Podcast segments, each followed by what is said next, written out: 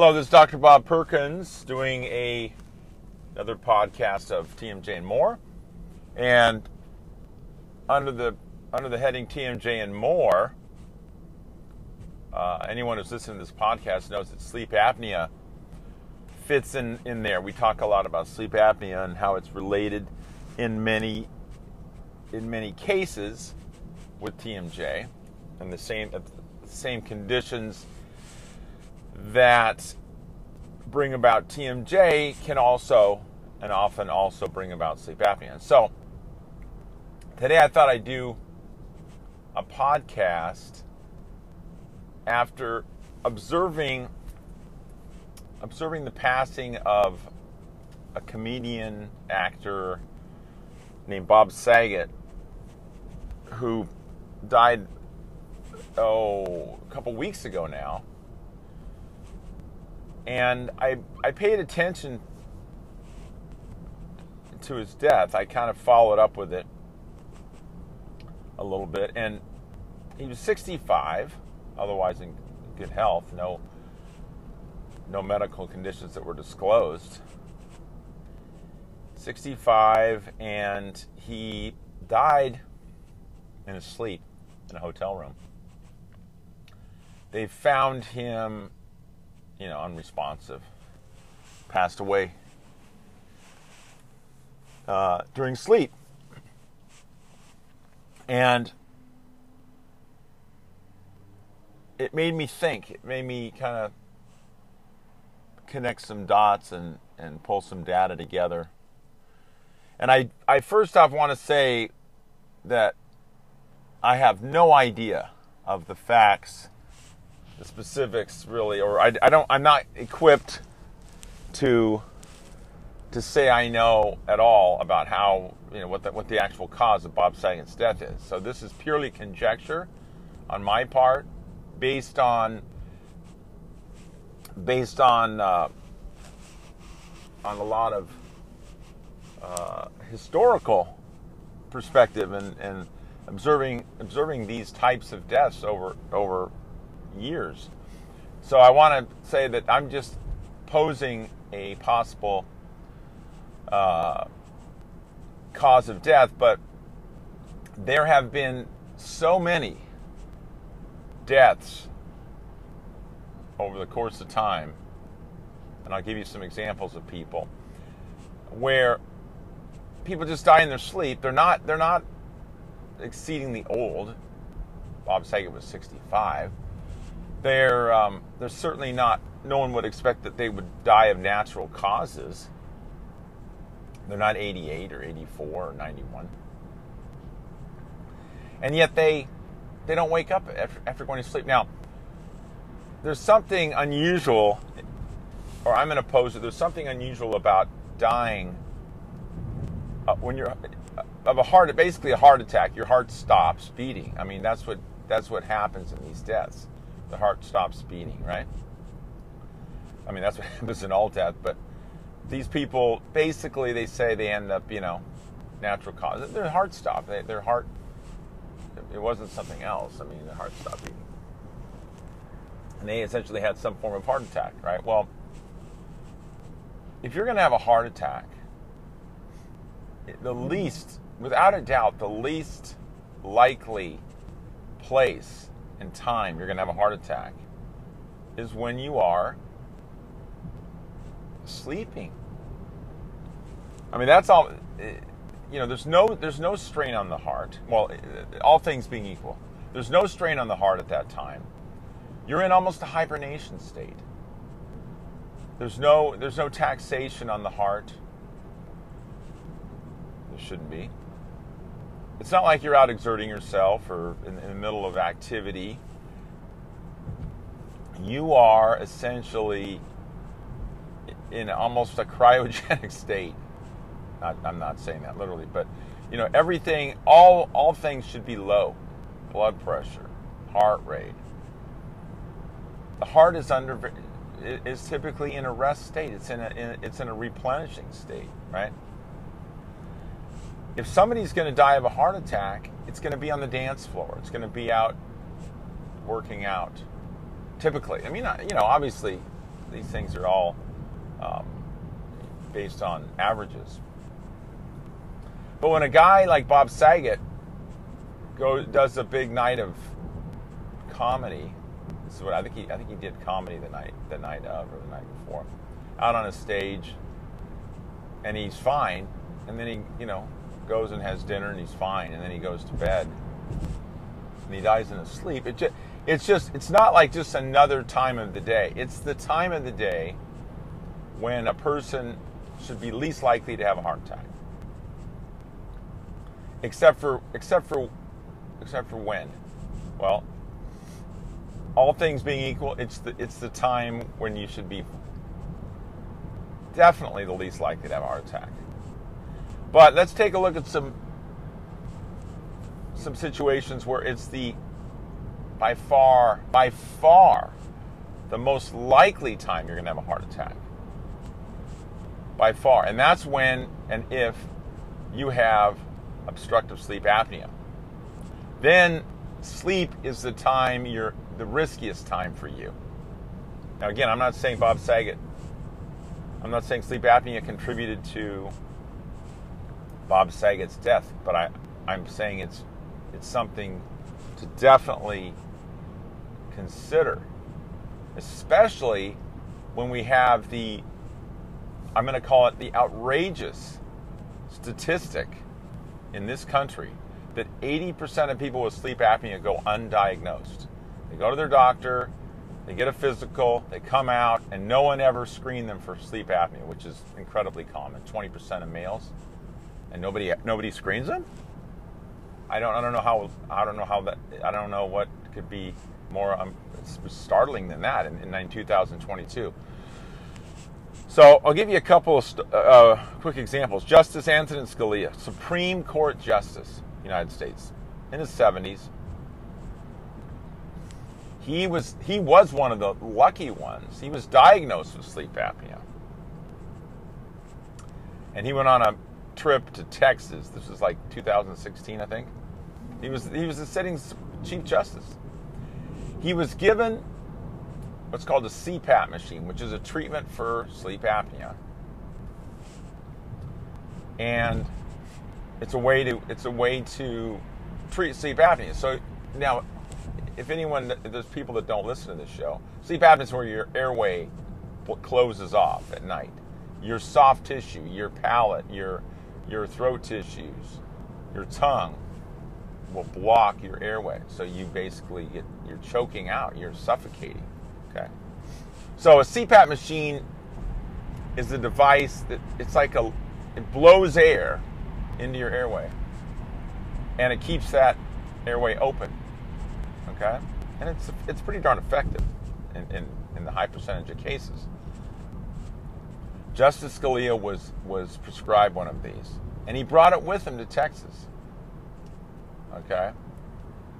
And he was found dead in his bed in the covers. And his CPAP machine was next to his bed, but it was unplugged. And he wasn't using it, he skipped. Now, I don't expect the medical community to, even though the link the link has definitely been made between Scalia's death and sleep apnea, but a, a community, a medical community that doesn't diagnose, doesn't screen for sleep apnea to begin with, 80% of the time I don't expect them to be the ones to, to bring light to this, even though this connection has been made. But there's no question that, I mean, I don't want to say no question, but I, I can't even imagine that sleep apnea didn't play a, a very strong role in his death, if not, if not the, the determinant role. Reggie White, Hall of Fame football player. Green Bay Packers, same exact scenario. Diagnosed with sleep apnea. He was prescribed a CPAP machine. I think he was in his 40s. He was found dead in his bed. The CPAP machine again next to his bed, unplugged or unused. In the case of Scalia, I, I read it was unplugged. So, yes, people did say that you know his his family started a a, uh, a Reggie White sleep disorder foundation after he died. They they weren't they knew they figured this out. I mean, this stuff this stuff happens all the time. And again, when 80% of people with sleep apnea aren't being diagnosed, why would why would we assume that that the medical community is going to point the finger at sleep apnea when we haven't even diagnosed it to begin with? So I'm only telling you the ones where people have been diagnosed with it. I don't even know if Bob Saget, it's very likely Bob Saget wasn't even diagnosed with it. But in looking at Bob Saget's facial structure, it looks to me, if I had to guess, I'd say he has a decent likelihood for sleep apnea because his facial structure suggests to me that he has inadequate tongue space, and that's a major that's a major um, risk factor for sleep apnea. Obesity is another. There's other factors, but uh, any male over 50 needs to be any male over 50 needs to be screened for sleep apnea. The way, as far as I'm concerned. Um, I mean, sleep apnea is deadly. There's no no no way to dispute that. My uncle was 47, and he was sleeping in his bed, and his his wife noticed he was he was he was his breathing was stopping, which is what sleep apnea is, you know. But of course, at the time, this was 1967. Nobody was really knew anything about this or treating this, right? And she noticed that you know he was a heavy snorer, stopped breathing, and he ch- this choking. That's what sleep apnea is. You're, you're being you're being suffocated. So you get to the point where your carbon dioxide levels go so high in your body that you you get this reaction to wake up. You know, you, you're, you're trying to keep yourself alive. So she noticed him choking, and simultaneously, he had a heart attack and he died. He died during this choking, violent choking uh, heart attack episode at 47. A friend of mine's brother, the same thing happened to him. He was 32 years old, wasn't obese. I've always thought, oh, the obese person. Of course, the obese person runs a much higher risk than most. I mean, it's one of the risk factors that, that it seems to be the only one that the medical community is alert to. But this goes on all the time. Tim Russert, NBC anchorman, back, I think he's been dead now for over 20 years, I think. But in, in looking at his face, as somebody who's, you know, kind of pretty familiar with facial structures and, and which ones look more likely to have TMJ and sleep sleep apnea issues. Tim Russert's face is just was always he's a major major anchor guy for for NBC. I think he did Meet the Press for years. His face always suggested no tongue space, no uh, inadequate airway, no room in there. The jaws were back. He had his bite was very compressed. He didn't have room, and when you don't have room in there for your tongue, you're gonna you're gonna really be pushing the envelope for sleep apnea. He died in his sleep. And James Gandolfini died in his sleep. And they, they did make a connection. They, they actually said, well, sleep apnea, we think, you know, we think, okay. Again, no one's there to, I mean, it's hard to, it, it's, there isn't like a, you know, a virus you check for that says sleep apnea. There isn't, you know, it's not like a stab wound or something where you can say, yeah, the knife went in here the sleep apnea, you know, and also nobody's there. I mean, except in the cases of, of like my my uh, uncle, no one's really there to to tell the story of, of how that uh, how things you know went. But imagine how many people are snoring out there. How many males, especially. This affects men and women, but much more men than women. Imagine how many if you if you took all the women in the world and, and asked them to raise their hand if their, if their husband snores loudly I mean, imagine how many, if they're over 50, let's say they're 65, let's use Bob Saget's threshold. How many of them snore loudly? Oh my gosh, you're going to have so many hands go up. If you're snoring, you have obstructed breathing. Period. You have a you have a form of sleep disorder breathing. There's obstruction going on. That's what that's what the sound of snoring is. It's the partial blockage of the airway, the movement of tissue. So there's so many stories like this. There's so many people who died. And no, he just died. Yeah, he just died. Yeah, we don't know.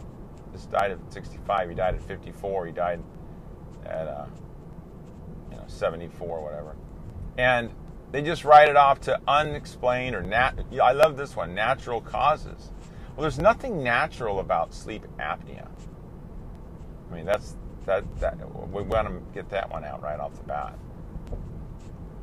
You know, indigenous cultures, ones that truly lived in their indigenous environment, which there aren't many of those now.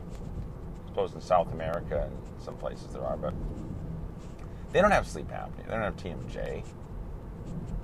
And certainly indigenous cultures, you know, hundreds of years ago, they didn't have these things. These are these are Western problems that come about as a result of of an industrialized society and practicing the things that kind of interrupt interrupt the primal blueprint. I've talked about that before. But so I'm just posturing that out. I I, I wouldn't want to like, you know, upset the family, the Bob Saget's family, and say that you know here I come pulling up with the diagnosis. But I think for the sake of enlightenment, for and and just public information that this this should be for the sake of saving lives. This should be, you know, when these things happen, it's an opportunity to uh, for the public to to wake up for the certainly for the medical community. But I don't think anything's going to happen there because these things have been going on for so long that and the and the light's not going on there. But um, I mean, it's a, it's a real opportunity. So I would. You know, in my mind, until I hear something else, and I don't think we will hear anything else, necessarily. I'm going to be very suspicious of that as being cause of death.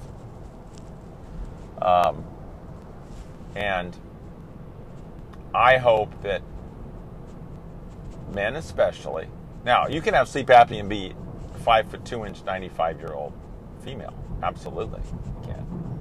So don't be don't be uh, feel like you're in the clear just because you're not a male over 50 or you're not obese, for sure it can it can affect all types of different people.